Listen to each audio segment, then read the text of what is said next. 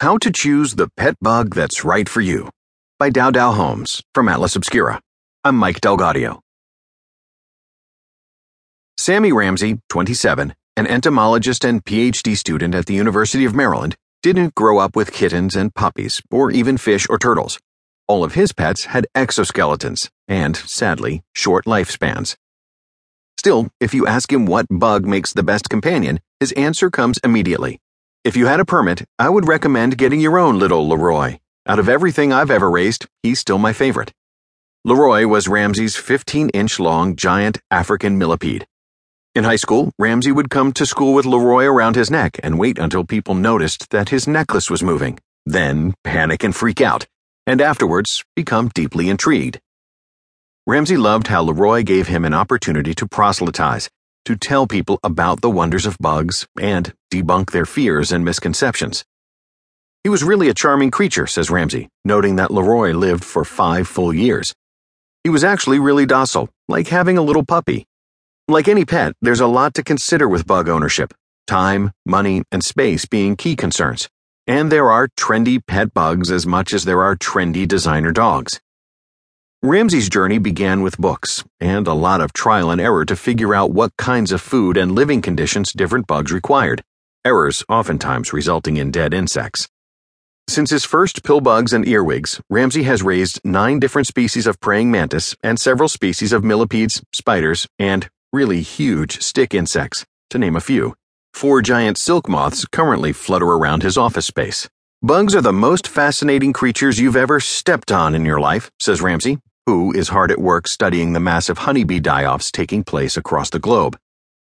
He points out that bugs are by far the most dominant organisms on the planet, making up 3 times the total biomass of human beings.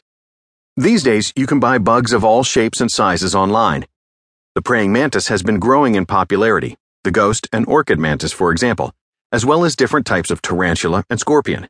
According to Peter Claussen, who runs Bugs in Cyberspace, the most popular bugs tend to be the largest or most fierce-looking.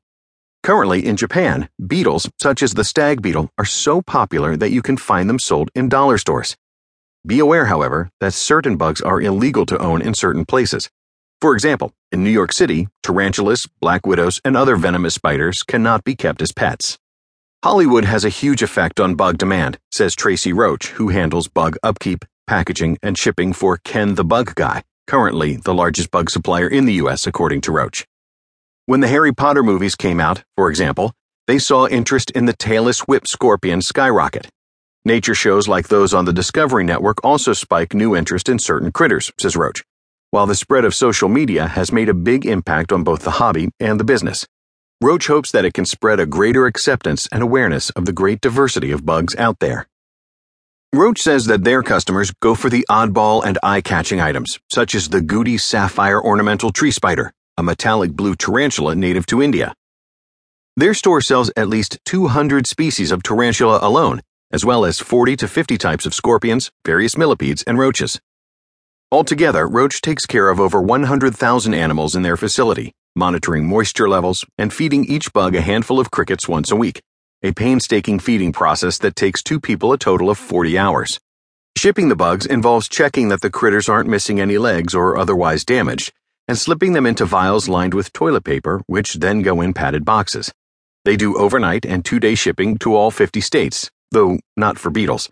It's illegal under state law for them to transport them over the Arizona border.